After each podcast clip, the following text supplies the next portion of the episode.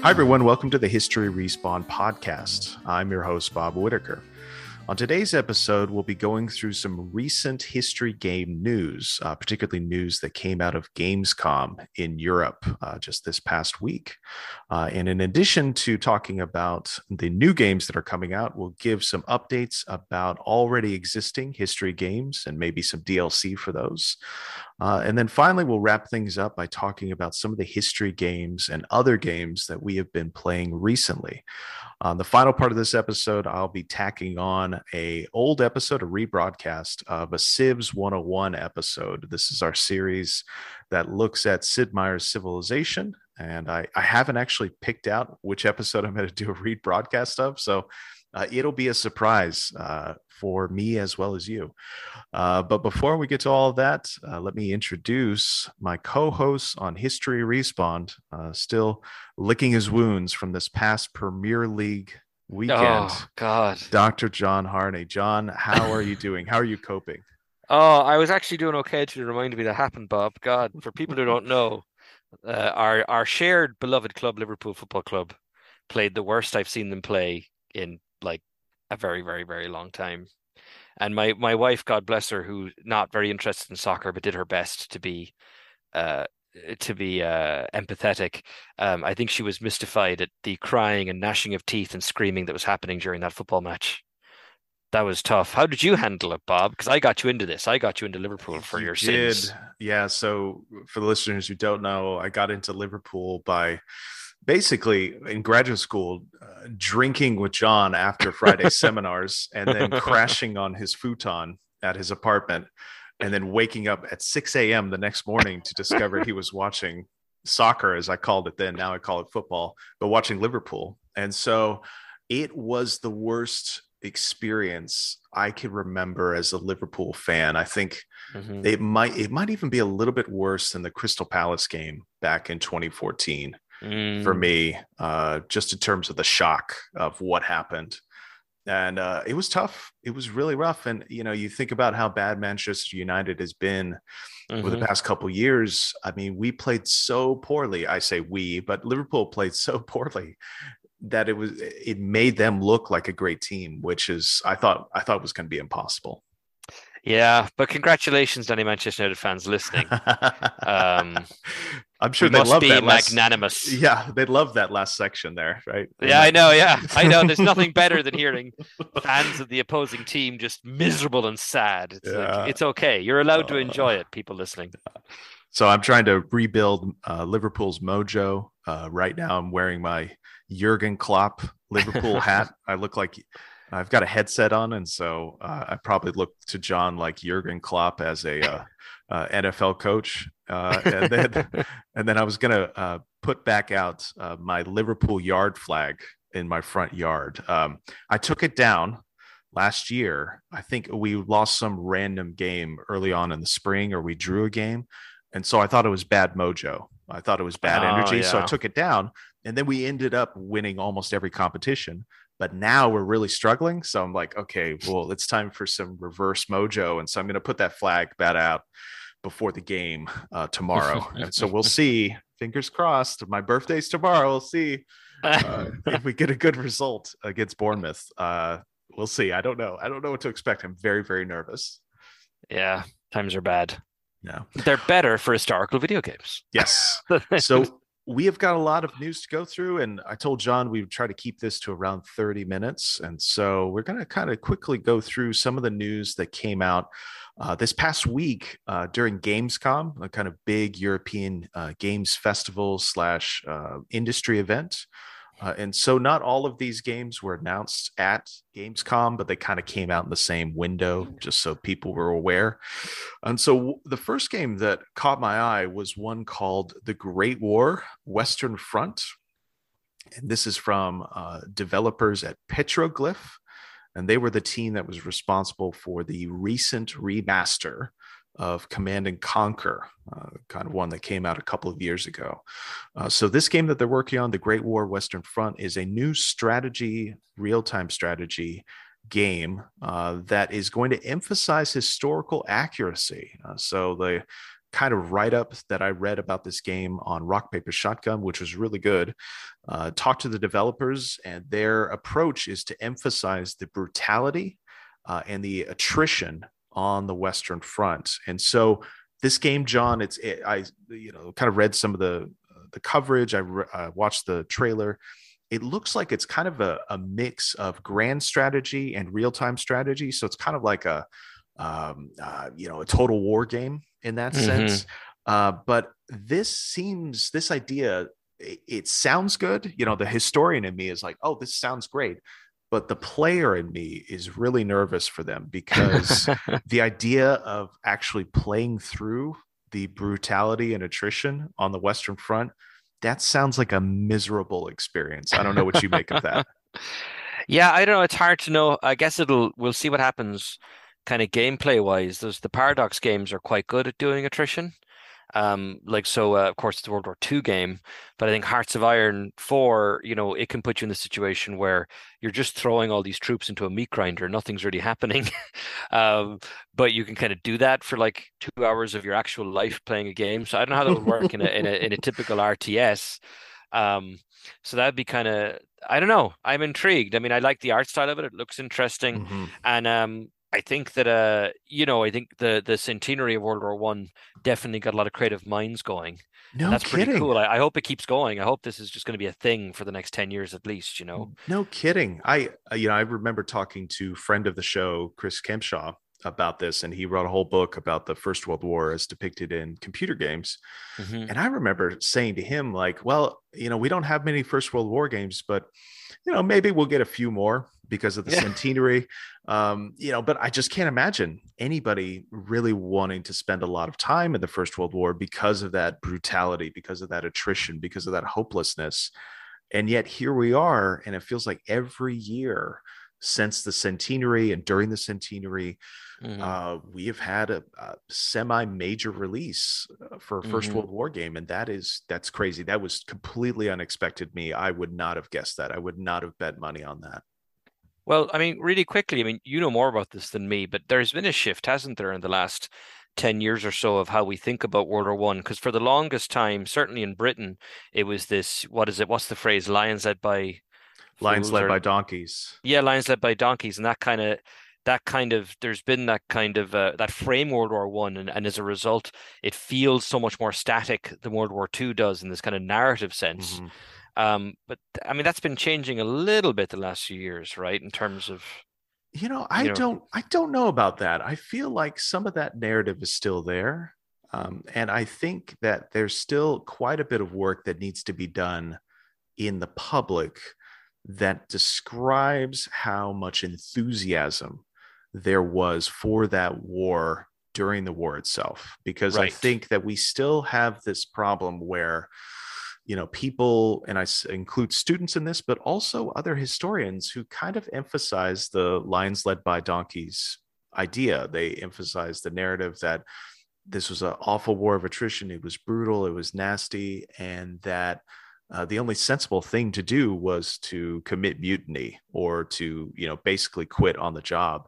Right. And but if you go back to the historical sources, uh, you know, there's of course people writing like Sassoon and uh, Wilfred Owen and uh, you know Robert Graves, all these famous uh, kind of anti-war narratives. But there's many, many more that felt like this was the Great Crusade, uh, and I use that word crusade, crusade mm-hmm, on purpose because mm-hmm, they saw mm-hmm. it as a what they saw as a great crusade uh, to free Europe, right? To uh, right, you know, at least from the Western perspective, but then also from Germany's perspective, to kind of pursue their own version, uh, demented version of self determination. And so, uh, yeah, it's I I don't know if we've gotten to that place yet. The enthusiasm that existed for the war, I don't know if we we have like public awareness of that yet because you know you look at some of the world war one games that have come out uh, mm-hmm. in the past five six years you've got uh you know what this great war game you've got uh some other uh, games. What's the Ubisoft game that I, I always refer back to? Um, I can't remember. Valiant Hearts. Yeah. Oh, that's right. Yeah, yeah. And so those are the kind of games that I think of, and those have a very much a you know mm-hmm. lions led by donkeys mentality to them. Um, but you know, what it's in, yeah, yeah. The more we see of these, maybe the different perspective we'll see as well. You know, based on other historical sources. I don't know. It's tricky as well, of course, because um, at the same time, like the the Peaky Blinders TV show over in Britain, I think certainly in the British imagination, people in America like that show did a lot to talk about, you know, PTSD for people who, for veterans of World War One and everything. Yeah. Another part of it is in a lot of nationalist movements at the dawn of the 20th century. I mean, Ireland was definitely like this. A lot of those guys got really carried away with this idea of like blood and the purifying power yes. of like war. And of course, you know, um, fascism, as it should be, is a very bad word now. But of course, as you know, Bob, and a lot of listeners know, there was a sustained period where fascism was the hot new thing yeah. that people thought was interesting. And so that that gets really awkward you know yeah. to, to, start thinking about it that way. And not not just fascism but then also empire right? Mm-hmm. empire yep. as a government form is actually preferable and desirable. It's like the highest form of government you can have. And so right. and i don't I, again I, just to kind of point this out i feel like in the public memory the awareness of that kind of oppositional thinking, right? Oppositional in terms of uh, modern day perspective. I don't think there's that awareness yet, right? I don't mm-hmm. think there's that knowledge of how comfortable these groups were with fascism or comfortable mm-hmm. with empire, people who would otherwise be relatively supporter supportive of other progressive causes you know women's mm-hmm. rights you had women's right. rights advocates who were fascists. uh, you know you had uh, advocates for uh, equal pay who were imperialist right so mm-hmm. it's very hard to kind of throw in modern conceptions of right, right, and wrong and black and white into the past it's it's a fool's errand uh, basically but that's our job, right, John? Uh, yeah, that's the, that's what we want for the next World War One game. You you know, you you are you are you are an imperial Japan slowly collapsing into fascism. Go. It's like, wait a minute. uh, out of the frying pan and into the fire. That's uh, right. Yeah. All right. So the next uh, big historical game that was announced during Gamescom uh, was one that's called Word Song uh, or Weird Song. I think it, it might be Weird Song, uh, but this is a game that is a Gothic RPG game set in medieval Portugal. Uh, and so this game is being developed uh, by a group called uh, Something Wicked Games. And this group is made up of ex Bethesda and ex Obsidian developers uh, people who worked on Fallout, on Skyrim, Outer Worlds, uh, and then Dragon's Age Inquisition. And so they are calling this game a semi historical uh, kind of action gothic RPG that has got a lot of Soulsborne influence. Uh, and in fact, the preview that I read on this game on Rock Paper Shotgun uh, brought up Elden Ring about seven times. So hmm. it's kind of a big part of this. And apparently, the medieval Portugal setting for this game uh, is based off of one of the developers reading a alternative history book uh, about the origins of the Knights Templars. Uh, in medieval Portugal, or the relationship between the Templars and Portugal uh, during the late Middle Ages. So, uh, again, we've got a long experience now with the Knights Templars in historical video games. the entirety of Assassin's Creed is about that. Uh, so I'm I'm interested uh, to see what this game is going to be like. And you know, they're already hedging it a bit. They're calling it semi-historical. Um, so you know, we'll see what that means in the final product. But you know, obviously, the kind of lineage of these developers coming out of Fallout, Skyrim, Outer Worlds, Dragon Age uh, is interesting. I would like to see their new RPG. Um, I'm just a little curious about the historical setting here. Yeah, no, me too. It's funny when I um, I love Souls like games, but I don't know. I it's hard to know. I mean, I, I, I you know, you just never know how good it's it's going to be, and then um, there's other little aspects of it. I'm like, it's funny. Like the more I heard about it, I'm like, oh, okay. The more my excitement was kind of tempered. But for whatever reason, the basic kind of pitch or idea, I'm super attracted by it. I think it sounds really interesting. I kind of wish it was like a Fallout kind of game, but um, I don't know. There's something. Uh, um that was it the templar thing wasn't super attractive to me but i don't know even the little like i think it's 30 second video they did or 45 second video they did was just there's some kind of a day night or Yeah. real world you know bizarro world kind of cycle they're going to do um I don't know. I just I thought it was people can go and look it up. Obviously, I I I, I thought that was very promising. I don't know why why, and I think that um, you know, Crusaders, with the word crusade already in this podcast, and this kind of these kind of age of discovery empires, and especially the Iberian ones, and some of the things that they did to other people, um, which you know, for better for worse, makes possible that I live in Kentucky now. I guess in a long way. um, I'm intrigued by metaphorically what you could do storytelling wise by just going ahead and saying yes, there's demons. Do you know what I mean? Like I, I, I just I think that's really promising, and I so that that was very exciting to me.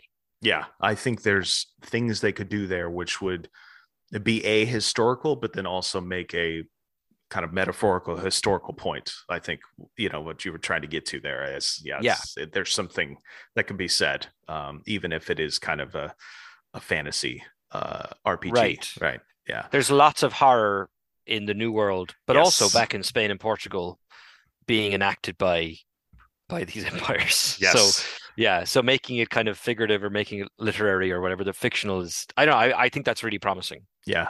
Um, so some other uh, quick Gamescom hits here. These are some games that we didn't get that much information on. Uh, not many previews written about them, or not much information forthcoming just yet. Uh, but there was a, a new pirate game announced called Tortuga, and I, I watched the trailer for this, and this looks like it's kind of going for a um, kind of Pirates of the Caribbean esque uh, feel. Uh, looks like it might have some naval elements too, but I don't actually know what type of game uh, this is going to be. Uh, then there's another game called Under the Waves, uh, which is a game that is set uh, in the 1970s and it follows a deep sea diver for an oil company working in the North Sea. Uh, so I really like the sound of that setting. That sounds really cool. Uh, and then the last quick hit that I've got here uh, was there was a new open world game announced uh, called Where Winds Meet. Where Winds Meet. I, I need to say that like five times fast.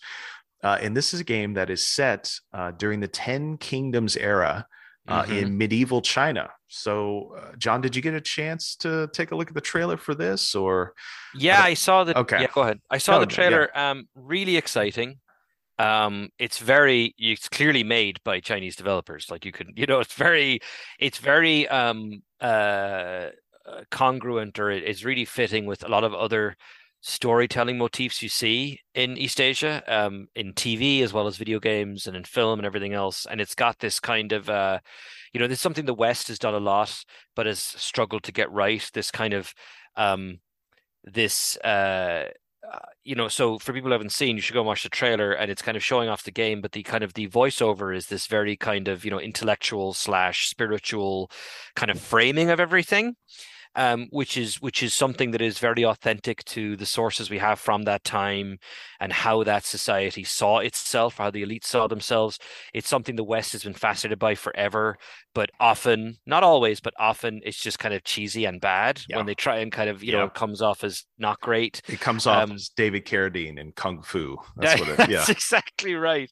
Um, so it's kind of it's it's really interesting. The Ten Kingdoms was the 10th century. So what you're looking at is the dissolution of the Tang dynasty, and the Tang was the the Tang was uh, the medieval Chinese historians get upset me for saying this, but like Buddhism was um, it was the closest China ever was to having like an official religion. So Tang China was effectively Buddhist China in the sense that the emperors were very Buddhist and are perform well what Buddhist the way Charlemagne was Catholic, let's put it that way, right? So or became Catholic. Um, and it was an important part of their power. It all collapses very brutally. It's also the Tang was a period where you had that kind of great houses political uh, machinery that you see in Europe for so long. And the 10th century was so brutal um, that a lot of those houses just disappeared or never regained the same political kind of heft. And so when that's replaced by the Song dynasty in the 11th century, you start to see that bureaucracy for which China's really famous, kind of, or, you know, that imperial China's really famous really comes in. So I'm really fascinated they would choose that period. Um, there's lots of illusions. I think the game looks fantastic. And then uh, what all the uh, write ups I saw mentioned that oh you don't have to be a warrior you could be you know a baker or something. Oh, like, I oh, hadn't seen okay. that. Oh, okay. And I, I love I love that idea. I always love that idea that that will happen. Um, but uh, they, are claiming that's going to be a big part of the game. So, and I I've tried to get into a couple of uh, East Asian MMOs the last five to six five to six years, and they, they if people are interested, there's a couple of good like third person action RPGs that are not bad actually. Um, but uh, I, I'm hopeful this is the one that kind of lands because it looks yeah. great. People it looks really good. Check out the video, yeah. And you know, the video kind of emphasizes the combat in it, and it looks a lot like Ghost of Tsushima. But I'm really, I'm really glad that you brought up the narrator because that was something I'd said to myself when I was watching the trailer. I was like, you know, I, w- I wonder if John has any thoughts on this narration because you know I think this is kind of interesting because like like you said, Western mm-hmm. developers do this thing all the time and you know it comes off as very inauthentic like in a very mm-hmm. very gross way and so this felt this felt a little different right given the the yeah. origin of the developers and everything that's going on here yeah because it's, it's just hard to get right like i think sometimes people get it wrong in a very clumsy and sometimes even offensive way but sometimes people just don't it's just it's just it's just hard to get it right yeah um, and so my initial reaction, oh yeah, it's totally Chinese people making this game. Yeah. like yeah. that was just the immediate, you know, reaction. Yeah, uh, I am interested about the bread maker idea. I hadn't heard that in anything or any pre-release coverage that I've been following.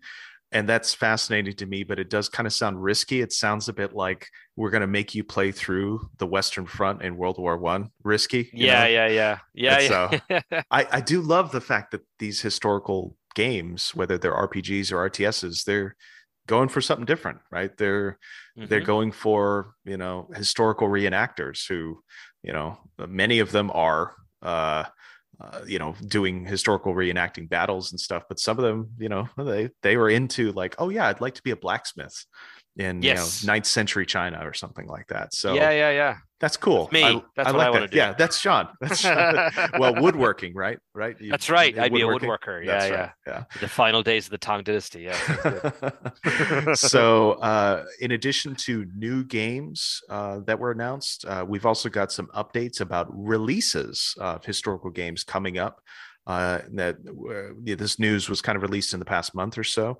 Uh, and so the first big one uh, was that Pentiment, uh, the new RPG uh, set in the Middle Ages with a medieval manuscript art style from Obsidian, is going to be released on November 15th. And so there were a ton of preview articles about this game that came out of Gamescom. And I think they had some journalists come in and actually play the game. Uh, and everything that I read sounds very positive, but it is also, uh, I think, a game that is very Obsidian. Uh, so if you know anything about Obsidian, these this is a studio that was begun by old um, uh, Black Isle developers, people who made the original Fallout games, uh, Fallout 1 and 2 in particular. Uh, they made uh, a bunch of uh, kind of isometric RPG games, and then they kind of redefined themselves with uh, Fallout New Vegas, which was developed in cooperation with Bethesda about 10 years ago so ago and it has obsidian games have uh, you know an rpg rpg credentials but they also have a very serious emphasis on writing, and the writing usually tends to be uh, something that doesn't reach a uh, what you might call a Hollywood ending. It can be something that has kind of a, a very subversive tone throughout, and then the ending can leave you wanting, right, in kind of a classic sense. And so, I think in that sense, from what I read about Pentiment, it sounds like this is a very Obsidian game, a very Obsidian story, and that makes me very excited. And I'll say Obsidian one more time uh, just to wrap things up. Uh, and so, in addition to Pentiment, uh, we also have a firm release date for Company of Heroes 3. Uh, and this is coming out on November 17th. And in addition to the release date, we also learned uh, this past month that there is going to be two campaigns included in this initial release. So, uh, we already knew uh, from pre release uh, coverage that uh, we were going to get an Allied campaign uh, during the uh, invasion of Italy in 1943. That was kind of what they led the initial game trailer with. But now we are also going to get a new campaign uh, set in uh, the war in North Africa, I assume uh, in 1942. Uh, and that campaign is going to follow the uh, Deutsche Afrika Korps. Uh, so this is kind of Rommel and Monty in North Africa uh, during 1942 going into 1943. So uh, pretty interesting. I I'm, I'm, curious as to what this means. You know, I, I, figured one campaign is enough, but now we're getting two. Uh, mm-hmm. So uh, you know, hopefully that's a good sign, right? That must mean they're pretty confident. I I don't know, but uh, we'll see what the game is like uh, when it comes out. Any thoughts? Any hopes for Company of Heroes three, John? Um, I'm excited about it. I, I didn't really play Company of Heroes two as much as I kind of assumed I would. Um, I for whatever reason I never quite got into it. People love that game, and it looks great. I'm quite excited about Company Heroes Three. I think it's a great fit for World War II. That kind of like tactical yeah. squad kind of stuff. So um, yeah, no, let's see, and let's see. I mean, let's see where they go. I mean, hopefully the the new campaign is um with these kind of games at this point. You know, I've I've gone the full, I've gone the full journey now. Um, like like the end of the novel 1984 i now embrace dlc and i understand that dlc is just the way it's going to be um, and so i would kind of i would love to see what they do as that if that game succeeds of course i hope it does i'd love to see what comes next from them as well so mm-hmm. uh, lots of yeah I'm, I'm, optimistic it's going to be good actually I'm, I, I don't know no, no rational reason for that i just have a feeling I don't know. It just feels good. Everything. Yeah. It just feels like it's a well cooked game. Is what yeah. is what I is the vibe I get. You know. Yeah, we'll see. Um, so other quick hits here in terms of release dates. Uh, we uh, are going to get an official announcement from Paradox uh, on August 30th. Uh, so here in like four days uh, about the official release date for Victoria 3. And so I would imagine that because they are already publicizing when they're going to give us a release date, that that means that it's going to come out pretty soon. So I would imagine this fall at some point. Um, God, I, I, hope so. I, I think so. Like if they came out on the 30th and said, coming to you February 15th of 2023, I think there would be a lot of anger about that. So I, I'm guessing it's going to come out relatively soon after the 30th, but uh, we'll see. Uh, in addition to that, uh, we have got a firm release date now for uh, Ubisoft's uh, Skull and Bones. This is the uh, much troubled uh, piracy MMO that they've been working on for the past eight years or so. Uh, and this is coming out on November 8th. Uh, and in addition to that release date, we're also still waiting. I think on September 7th is when we'll hear more from Ubisoft about their future plans uh, for Assassin's Creed. So again, uh, we'll probably check back in once that news comes out uh, next month. Uh, in addition to this, we got some news about delays. Uh, so, Failbetter Games, uh, Mask of the Rose. Uh, this is a murder mystery uh, dating sim that is set in uh, their kind of fanciful version, fictionalized version of Victoria, London. That's been pushed back to 2023. and then, in addition, the other big Victorian action RPG game that was uh, scheduled for release later this year, which is called Nightingale.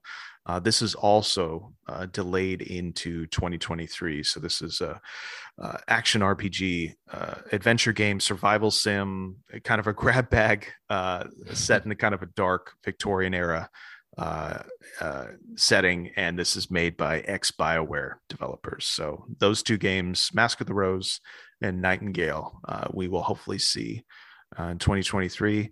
Uh, lastly, a couple other uh, quick hits regarding historical game news. we learned from Rockstar Games last month that they are essentially stopping production on new content for Red Dead Online.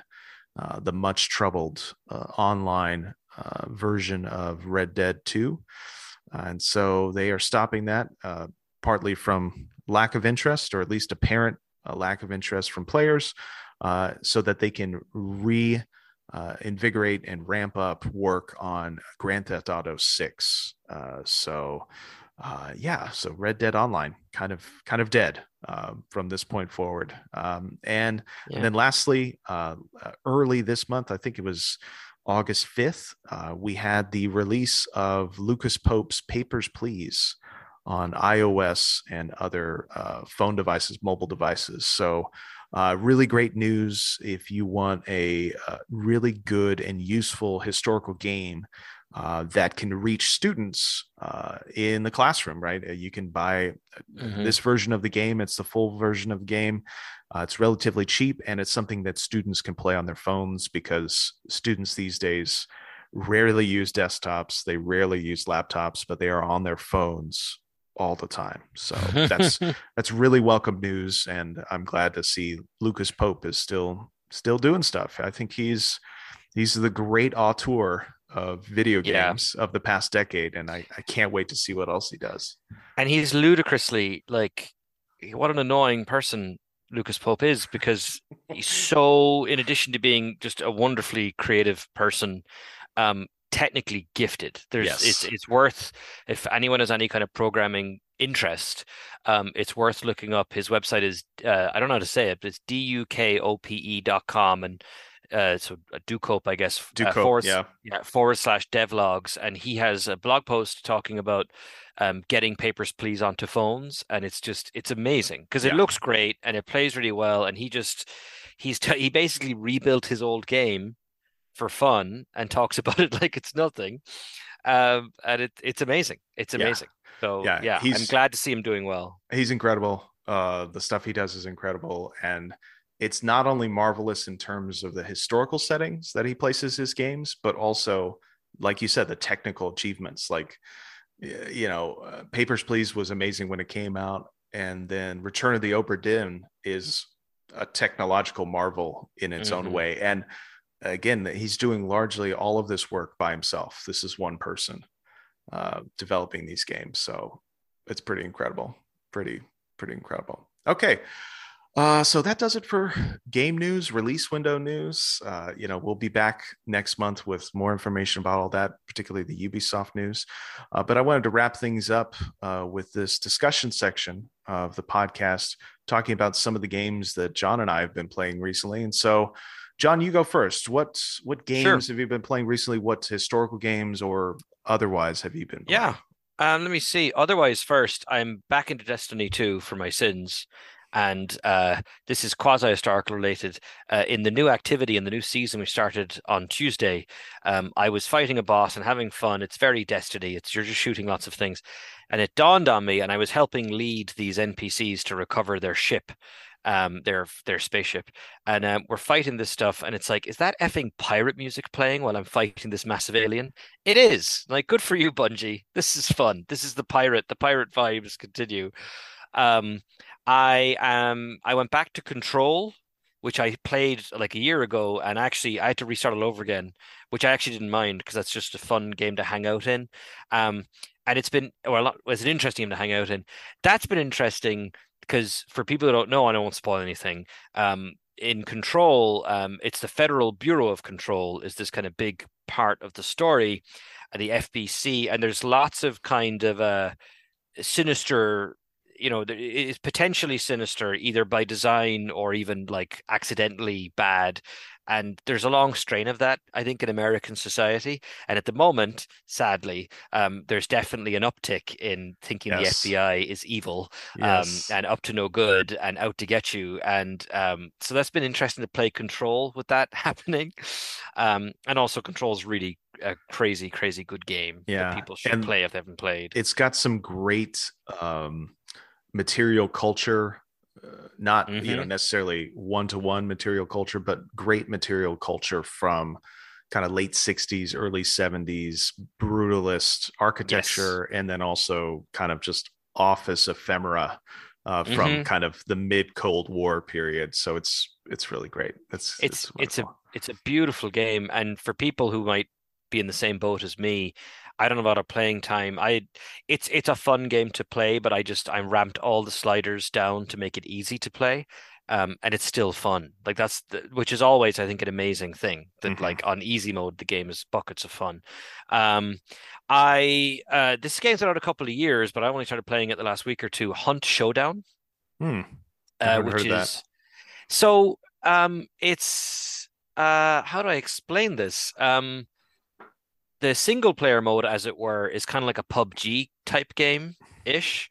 Um, and uh, but kind of the main mode they want you to do is really encourage you part of a team, ideally two people, maybe three people, and you're put on a map like in PUBG or or Fortnite or one of those games. But instead of kind of being shepherded towards a certain point of the map, you have to go and locate these clues.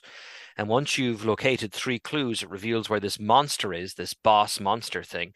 And so you go and try and take down the boss. Now, there's other players in the game and it's a PvPvE type game. Okay. So you could just take each other out, but it makes more sense to wait for someone to take out a boss and then you can kill that person and take the loot. Um, and it's when you try and explain to someone, it sounds, God, that sounds very complicated. It's actually not that complicated. Um, and I've been surprised how much I've been enjoying it. And the whole thing is set in this non-time specific Louisiana with monsters, and everyone's Hmm. wearing like duster coats, and Really? you know, it, it, Ah. yeah, and it's got horror vibes, but it's it's just I'm gonna put this So- down in my notes. Actually, yeah, so it's really it's playing with a lot of that stuff that Louisiana fiction, set fiction often does. Do You know, that kind of American Gothic slash actual horror yeah, yeah, yeah, motif. yeah. Um, and so I've been digging it more than I thought I would. And so there, and so that would be something I've been kind of thinking. I wonder if I should find someone who does history of Louisiana and talk about this game. Um, and then finally, um, Cult of the Lamb Mm, yes. is excellent.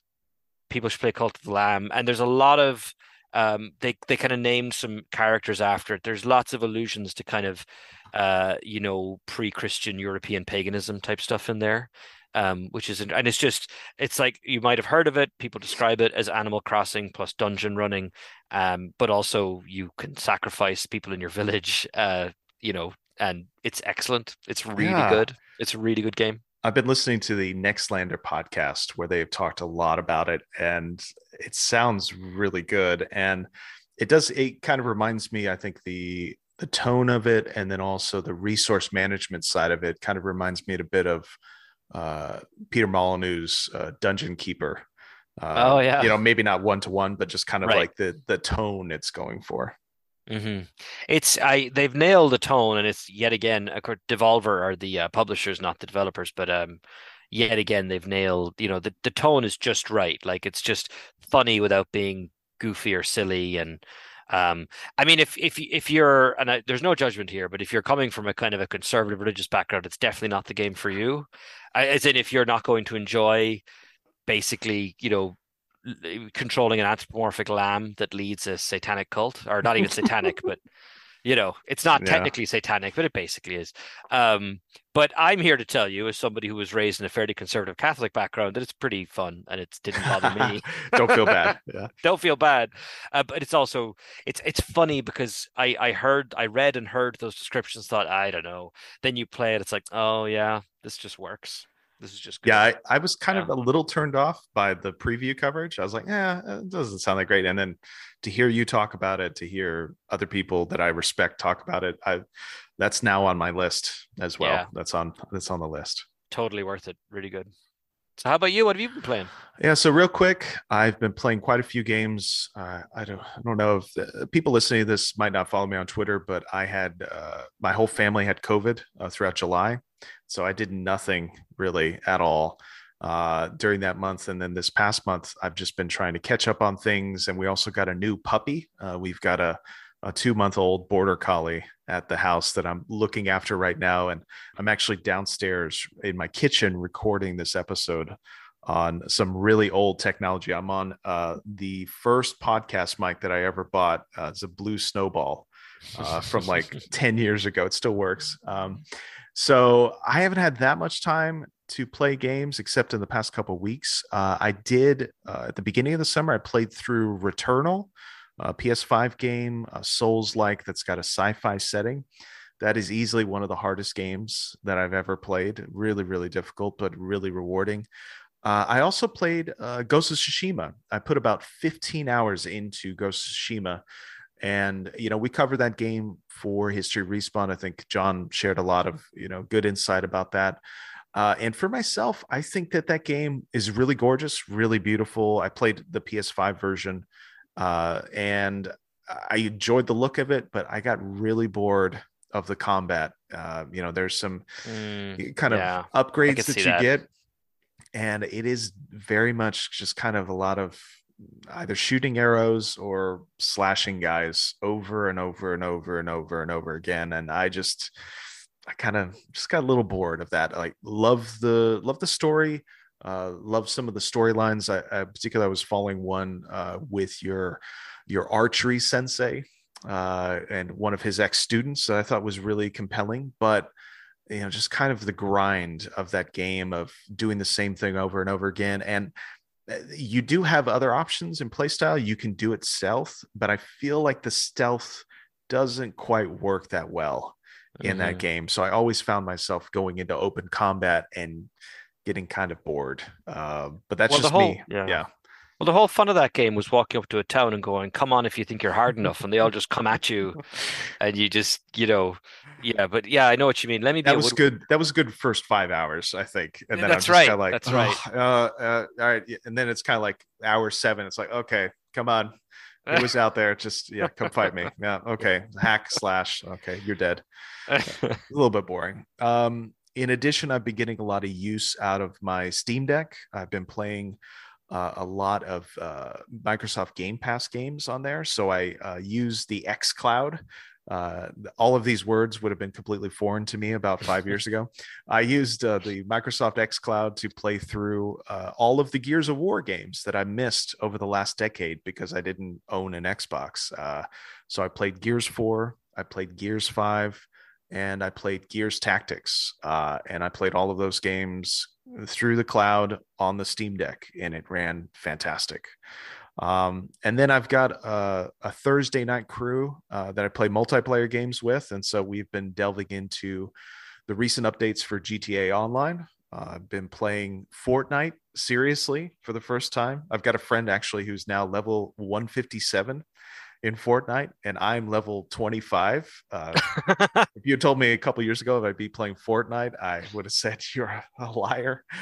uh, and then just recently, we all uh, got copies of uh, Borderlands 3, and uh, we'd been kind of holding off on that. We were all interested in it, but we held off until uh, there was crossplay enabled for PlayStation. So uh, that was finally enough to get me to play it as well. And so they're playing on PC, and then somebody's playing on Xbox, and then I think another person is actually playing through Stadia, uh, Google Stadia, and then I'm playing on PlayStation, and yet the multiplayer works really well. It works Wow. seamlessly. So having a lot of fun with that. So yeah, trying trying my best to get back in the groove. Uh, I had hoped to do some writing for History Respawn. It just didn't happen this summer, so I'm hoping to do some of that this fall. And uh, yeah, I'm just thankful to survived COVID and to survive this summer because it was really terrible. It was a really really bad summer, and I I'm actually very thankful this semester is here.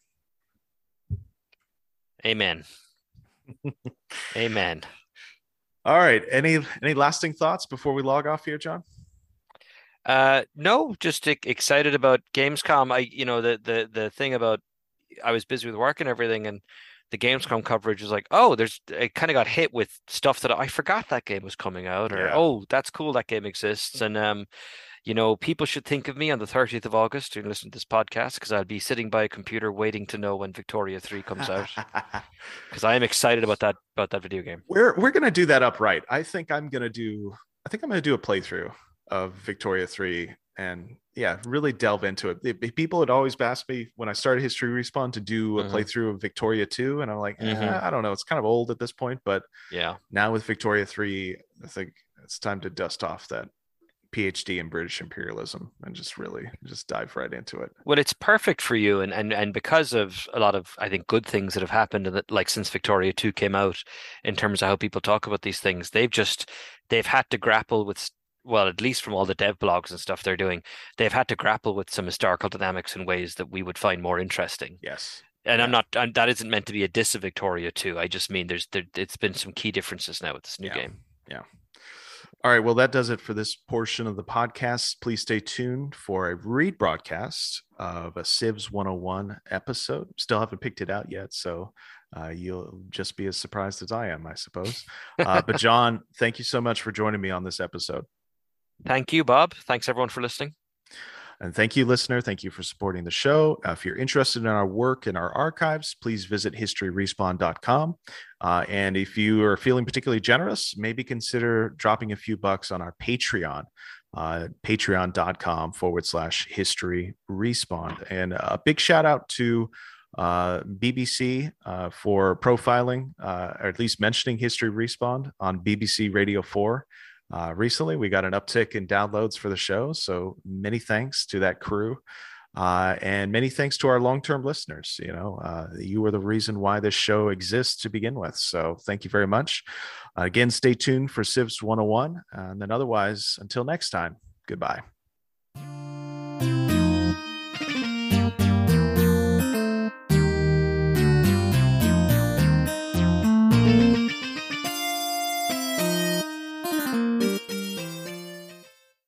Hi, and welcome to Civs 101, the show where historians discuss Sid Meier's Civilization series.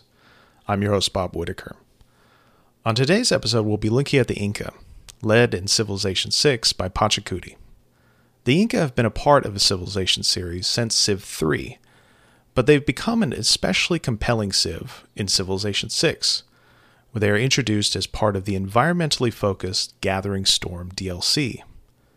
The Inca Civ offers several unique abilities that allow Gathering Storm players to make the most of surrounding geography and environment. But how closely do these abilities mirror Inca history? And are there any ways in which the depiction of the Inca in this game can be improved?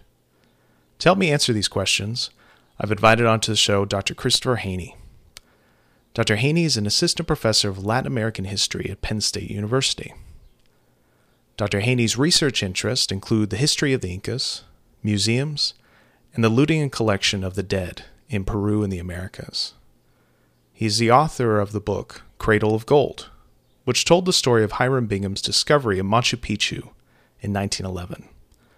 Fans of History Respawn will remember Dr. Heaney from our episode on Uncharted 4. Chris, welcome to Civs 101. Thanks so much, Bob. I'm very happy to be back. Awesome. Yeah. So, Chris, what is your experience with the Civilization series? And also, can you tell us what do you make of the way that this series presents the past? I first played uh, Civilization in the back seat of my friend's car on a road trip um, in Portugal about uh, 10 years ago. I wasn't somebody who grew up on uh, the early iterations of the game. I was more of a SimCity 2000 reticulating spleens uh, kind of guy. um, and uh, but I was, you know, we're doing this road trip in uh, incredible uh, Atlantic countryside, and I just couldn't look out the window because I sucked into the uh, the iOS port of the game, which I guess was Civilization Revolutions. That sounds right. Uh-huh. Yeah which is probably pretty um, uh, stripped down compared to where the the, the console or the, the sort of the desktop version was at the time.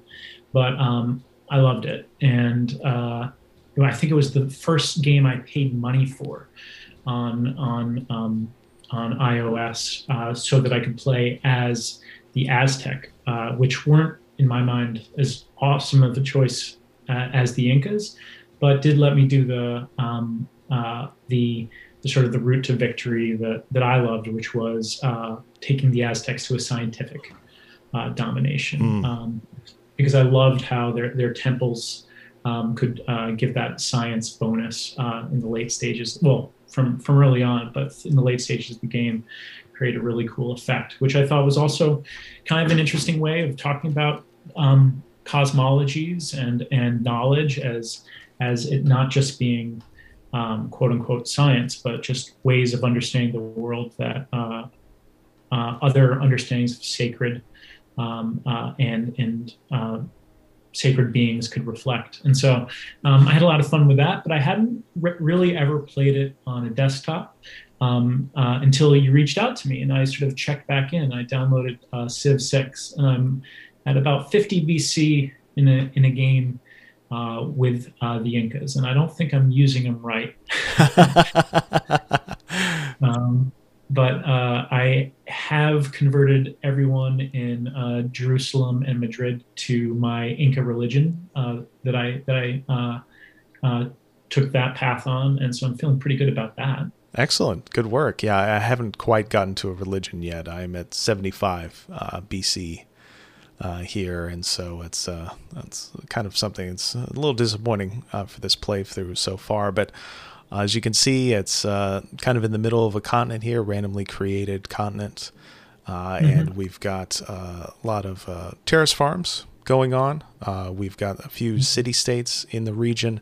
And then, interestingly, we've got the the Congo, uh, another civ over here, uh, just to the southwest. And I actually haven't played against the Congo that much, or played as the Congo. So I'm really curious as to see where this game goes and to see what kind of relationship emerges here.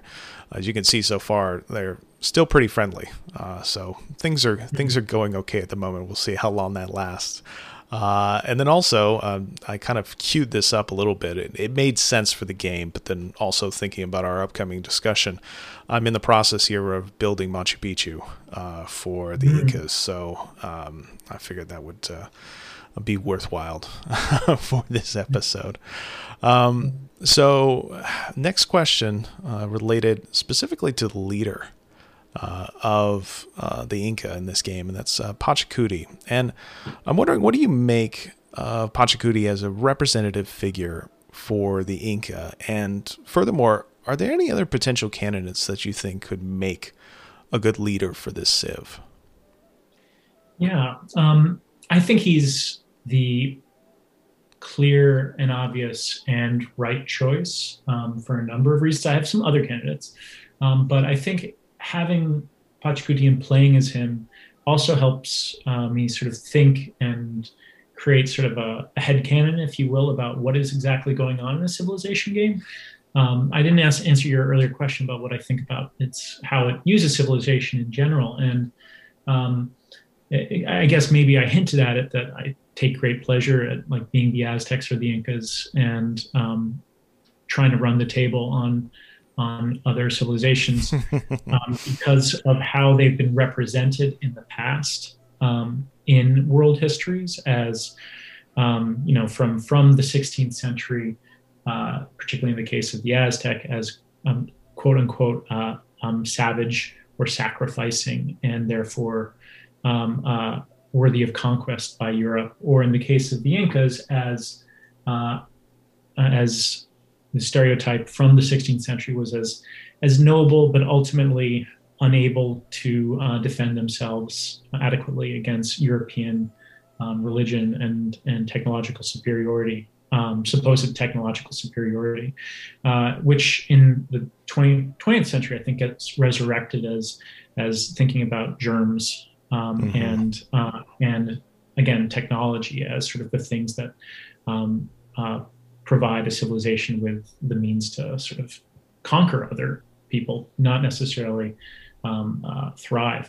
Um, and Pachacuti is interesting for me as a way to think about um, what playing as the Incas does for a game like this. Um, uh, one of the questions I had for you, and you can answer it, um, but is is what exactly we're doing when we choose a historical figure um, to play as this game. Uh, I sort of, for me, it's always been sort of like a fun extra layer. I was like, oh yeah, if, if I would, were playing this this this people, it would make sense to have um, this leader. But it's not really as if you're Mahatma Gandhi all through human history. I mean, this is a game, obviously. Um, but Pachacuti is an interesting way of uh, thinking through that um, idea because he is uh, there are a number of different counts of how many Inca emperors there were. He was the ninth, um, according to some counts. Um, I checked out the Civilopedia they have on him, and it's pretty good in, in saying that he was um, born Kusi Yupanqui, uh, the son of uh, a Inca emperor named uh, Viracocha. Viracocha. Um, and at some point, he went from uh, a uh, a leader of um, Viracocha's one of Viracocha's army or a co co-ruler to being the ruler himself uh, when he fe- defended Cusco from an invasion of um, a, a, neighboring group named the Chanca. Uh, and uh, at that point, he he shamed his father and took control of the Inca state. Um, and uh, that state was named Tawantinsuyu, or the four parts drawn together. And after Pachakutik, um, uh, or Pachacuti, uh, the Incas expanded from their valley in Cusco uh, in this larger Cus- um, area in the southern Andes. And over the course of the next three generations, uh, created the largest uh, empire in the Americas, uh, reaching up to Ecuador and down to Chile and Argentina.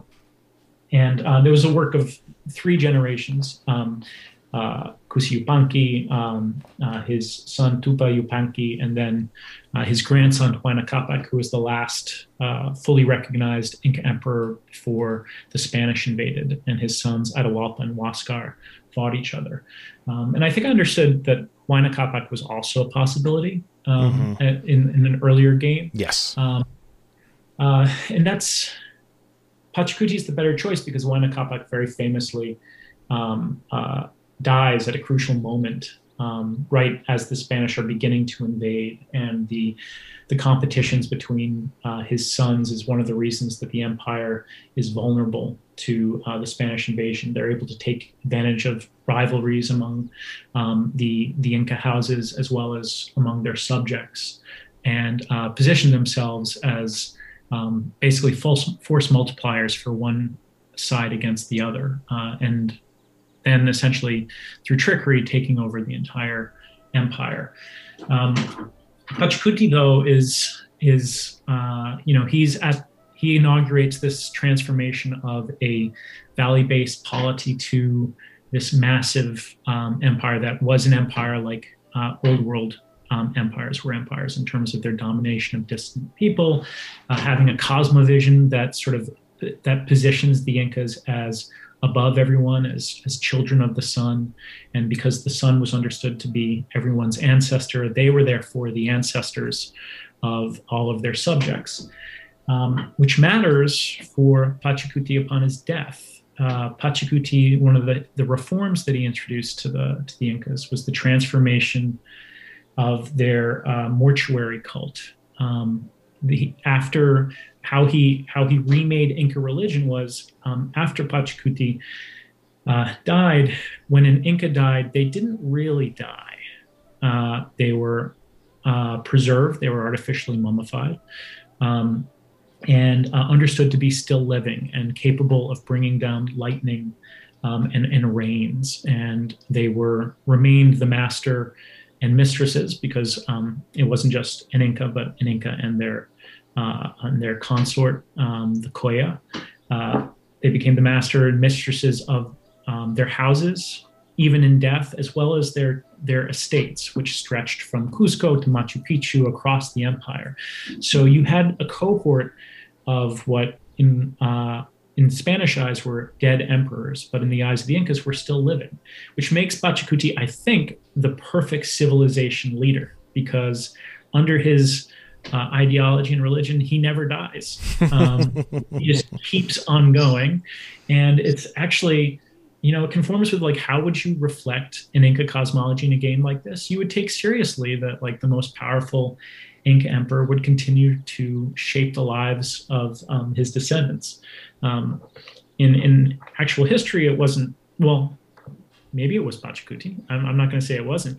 Um, uh, uh, but his his uh, sons, but particularly daughters who were in charge of his cult, would sort of shape the policies of the empire. So I think it's fun to play as Pachacuti and think about that as as thinking about a a centuries, millennia old, um, uh, uh, embodied um, consciousness and sort of set of wills coming emanating from from a uh, Inca lord and and using that to sort of project outward and sort of remake the world, which is what Pachacuti's name meant. It meant world changer, world world transformer, mm. um, the person who brings about the revolution. Um, and so for him, it very, was very much about reaching out from Cusco and and extending um, Inca Inca power uh, and and cosmovision across uh, the Andes. Mm. That's fascinating. It's interesting to think that uh, you know, relating it to Inca cosmology and uh, the thought of uh, mummification and how digital avatars actually fit into surprisingly yeah. well into that kind of history. And you know, to answer your question to me uh, regarding you know why do they focus on these central figures, it, it used to be the case, um, you know, in Civs one through five, basically, where when you were a player and you were picking your um, Civ to play, you would pick it based on um, you know what civilization, what nation state you were mm-hmm. interested in playing at, and the leader of that group would be kind of a secondary concern. But now with Civilization 6 and all of the new DLC that's come out, they've really focused on the leaders first and the kind of country of origin or the civilization that they're based out of is kind of a secondary concern. And I think that has to do with their emphasis in terms of building up role playing mechanics uh, in the game. And so, you know, you made, made this offhand remark uh, about, uh, you know, uh, people playing as Gandhi and, you know, staying as Gandhi and, uh, you know, their play habits. Well, it, you know, it could be the case that some of these players do actually kind of build into their uh, thought with this game that they are play acting as these mm-hmm. historical figures. And so, at least for some players, particularly those familiar with role playing games, that kind of play acting uh, is something that can help, I think, draw the player closer uh, to one of these 4X uh, games, one of these big strategy games, which tend to be, on the whole, kind of impersonal. You know, they're they're not uh, something you really think about having a close personal reaction with, uh, but uh, instead thinking about it in terms of hexes and numbers and uh, uh, and different sliders that you can adjust. But I think with Civilization Six, they're kind of thinking of it as in terms of building up your personal narrative with this uh, historical actor that you are uh, taking on the role of uh, throughout this game. I like that. Um, I, th- I, think one, I know this is jumping on one of the questions, um, but to give a taste of it, I think something that'd be interesting is to think about not just individual individuals, but couples. Mm. Um, that uh, I th- when when the Spanish got to Peru in what they called Peru in the 16th century, uh, their understanding of, of what a leader was or a monarch was um, was largely defiled by uh, de- defined um, by male inheritance and primogeniture. And so they were the ones who were concerned with creating king lists and sort of figuring out, okay, who is who are the important kings. Um, and Pachacuti wasn't just uh, Pachacuti. Pachacuti, in order to become the Inca and have this leadership, had to uh, find a consort, another equally kapak or royal or worthy um, uh, member of his family, and his was Koya Anahuac. Um, later, uh, uh, empresses uh, were even more powerful than her. Um, uh, his uh, daughter-in-law, Mama Ocllo, ruled um, the Inca Empire, while her son Huayna Capac was um, too young to to take on the role. And so it'd be interesting to think about. Um, how it's you know it's not just singular individuals, but sort of the complementary relationships um, that particular cultures have that you know we get us away from like the literally the great men. And i know that elizabeth is is is here as well. Um, uh, um, but sort of the, the the families or sort of combinations of people that uh, that also were you know what created power mm-hmm. Um, in the case of the incas. It's well what pachacuti was off um, uh, dominating, um, you know, his consort would be at home, essentially ru- ruling the capital and the religious um, organization of the Incas. Mm-hmm. Well, you know, that leads us into the next question really well, which is this idea of civilization. And, you know, this game is built on this notion of civilization, which you know, as a historical construct, harkens back to a eh, different era of historical study, one dominated by the West and, you know, built around largely arbitrarily constructed groups of people, usually living in the Western world in the ancient era. And so, given the nature of civilization as an idea. What do you make of this game's depiction of the Inca civilization? And do you feel that the Inca Civ gives players a real sense of Inca history, or do you think the term civilization does a disservice to our perception of that history? Um, I think you know c- civilization, yeah, has this very problematic um, uh, past and how it was used, especially in in the 18th, 19th century, to uh, essentially sort between those civilizations that could be included under the you know the quote unquote the West, or could be opposed as the East or the Orient, and um, especially when it comes to native peoples in the 19th century, was used as sort of a cudgel um, by anthropologists and others to say um, that people in Africa or in the Americas didn't have civilization.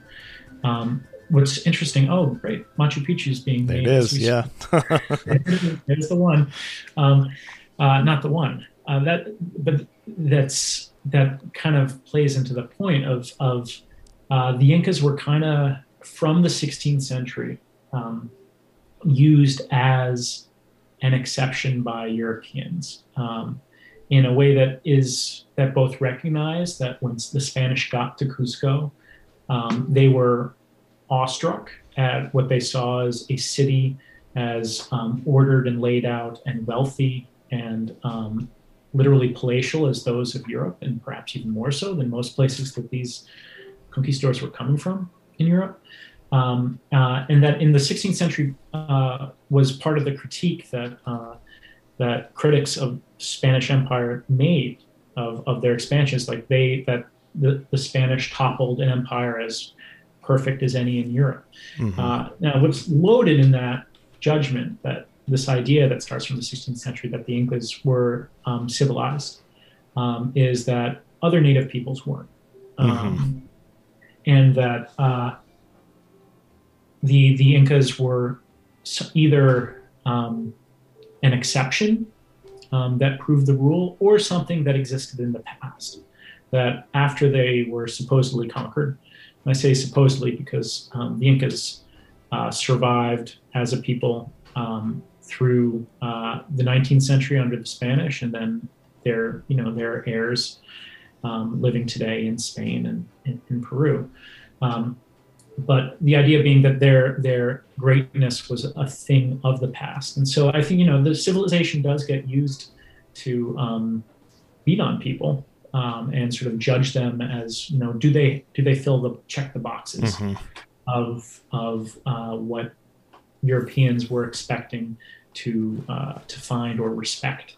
Um, all that said, um, it was really cool to see how they they'd uh, brought Pachacuti's um, uh, biography in, and you know, I, there's things that I would add, you know, like the the the the uh, the duality of of marriage and what that meant for Inca rule and things like that, and and you know, my, my the thing that I think a lot about is is uh, knowledges of the dead and religion and things that get very specific. But in general, you know, that that biography is, is pretty good. It sort of it, it holds up.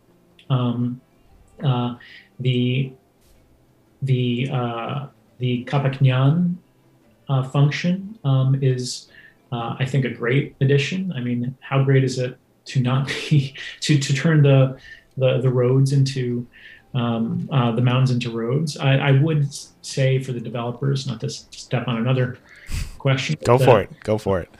That uh, the Incas would have not just built the roads, but um, uh, had them pretty well defended too. Um, mm. It would, you know, they could make them. It does make uh, civilization, or see, I just did it myself.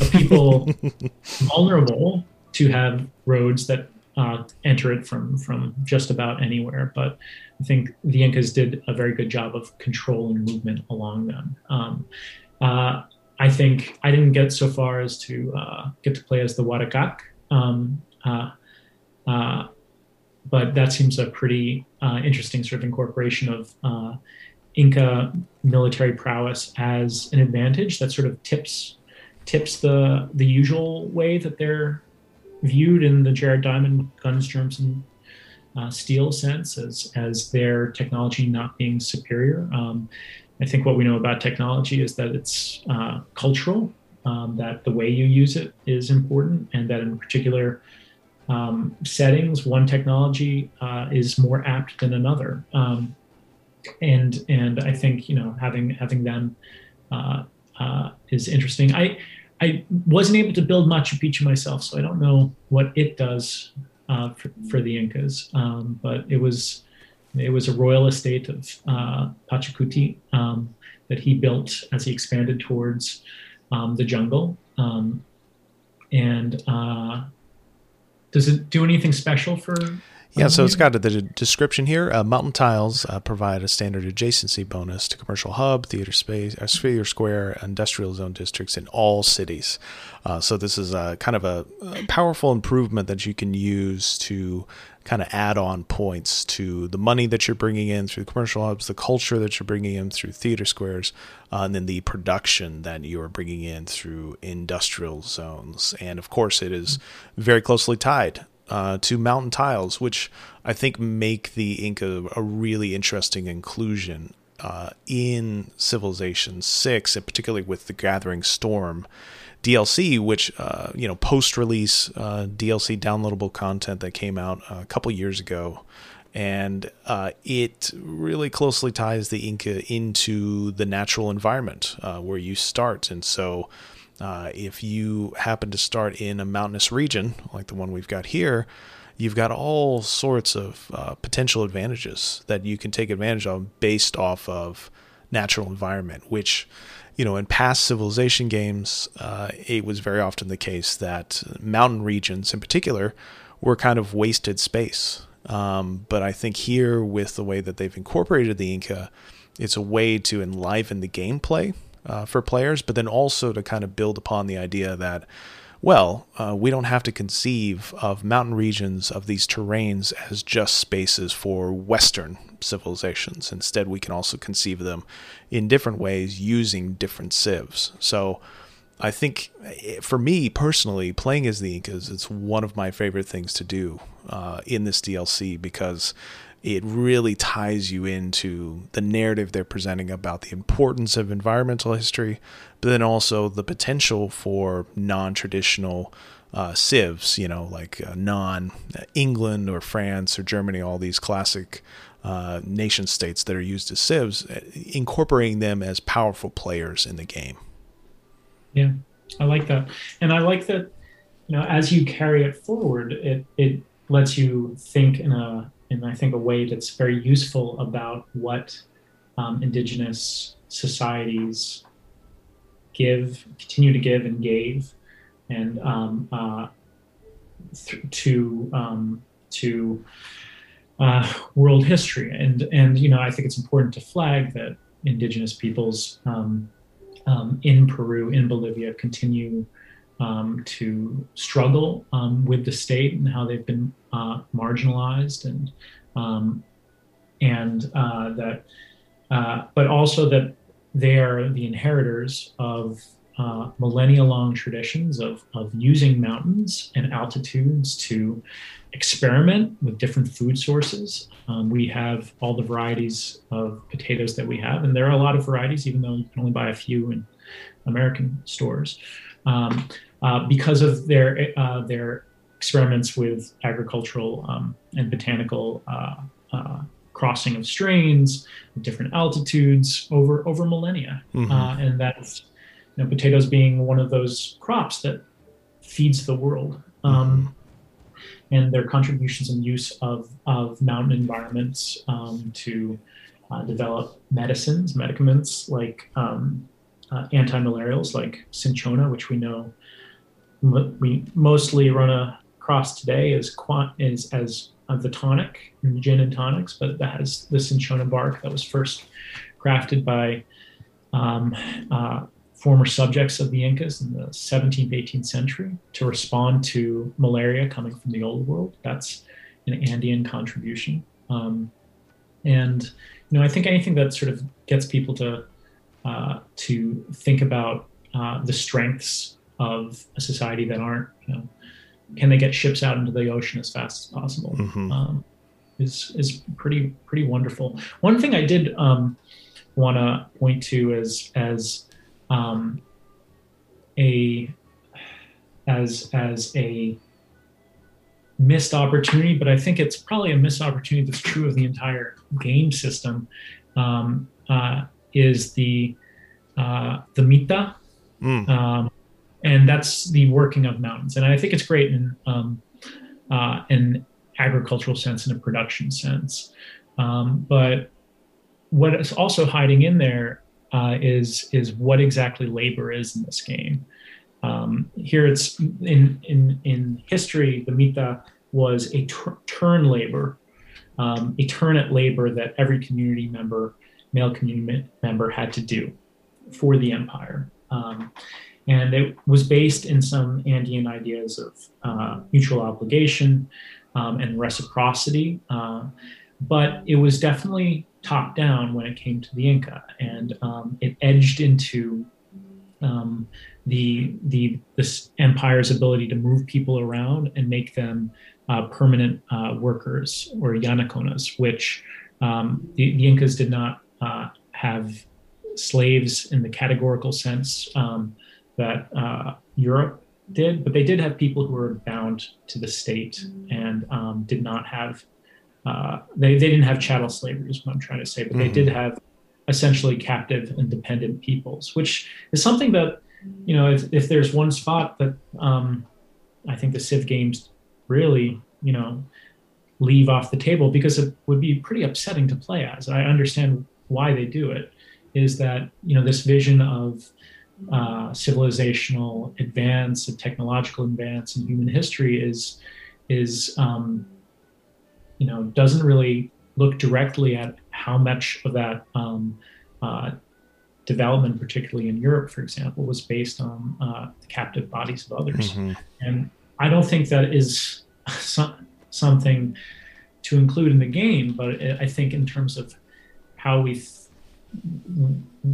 what is history here and what isn't, that's one of the things that's not, um, that's not history. That's left off the table. Yeah. Um, again, for good reason. Yeah. oh, is, oh, what is this here? Uh, yeah, so there is a um, uh, a, a benefit uh, that comes on later in the game, uh, the Oh. triangular trade, and it does make some mention here Oh. of the transatlantic slave trade, but uh, just in an indirect sense, and you only get uh, a a real look at this if you bother to go into the Civilopedia. So it's not something that's kind of put forward in front of the player, right, to look at. Um, you have to go around digging in the Civilopedia for it. Uh, but this is kind of one of the few instances in this game where that kind of subject matter is brought up, but it's not necessarily brought up in a way that I think really directly deals with it in a way that you would really want as a historian. And, you know, this kind of follows through with uh, the long term uh, depiction of slavery by civilization. Um, you know, Sid Meier uh, talks a whole bunch about how, you know, they were trying to use this game uh, and use for the game uh, history that you would find in like a, uh, a children's library. You know, it's not kind of designed to be uh, the kind of really hard hitting history that you would get later on in grade school or in uh, college, obviously. Um, and so, on the one hand, that makes the game approachable to players because they feel like this kind of children's library version of the past is one that they can easily grapple with and master and know. Uh, so, it kind of strokes their ego.